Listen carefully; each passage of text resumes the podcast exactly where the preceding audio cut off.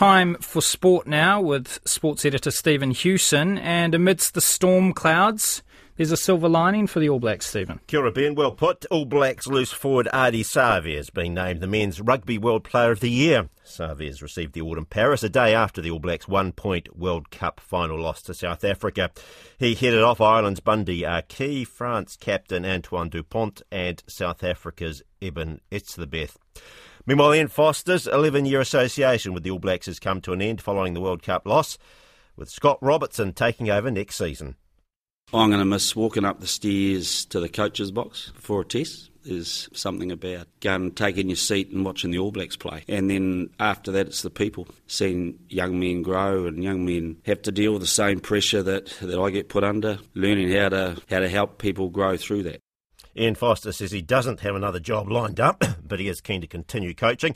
There is, of course, now a vacancy at the Wallabies, with Eddie Jones having resigned in the wake of their calamitous World Cup campaign.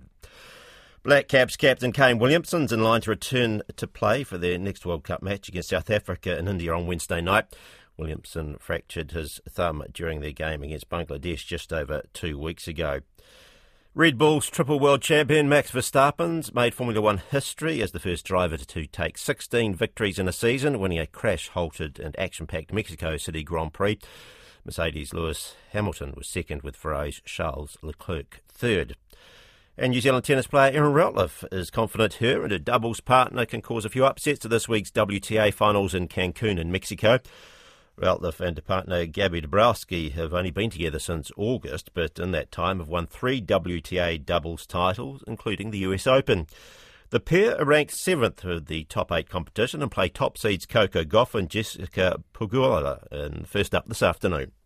We've been playing so many matches together, and you know we've had success recently, and we're confident in each other. And you know I think we're trying to stay focused on the process. You know I think we can beat anyone when we play together and when we focus on ourselves.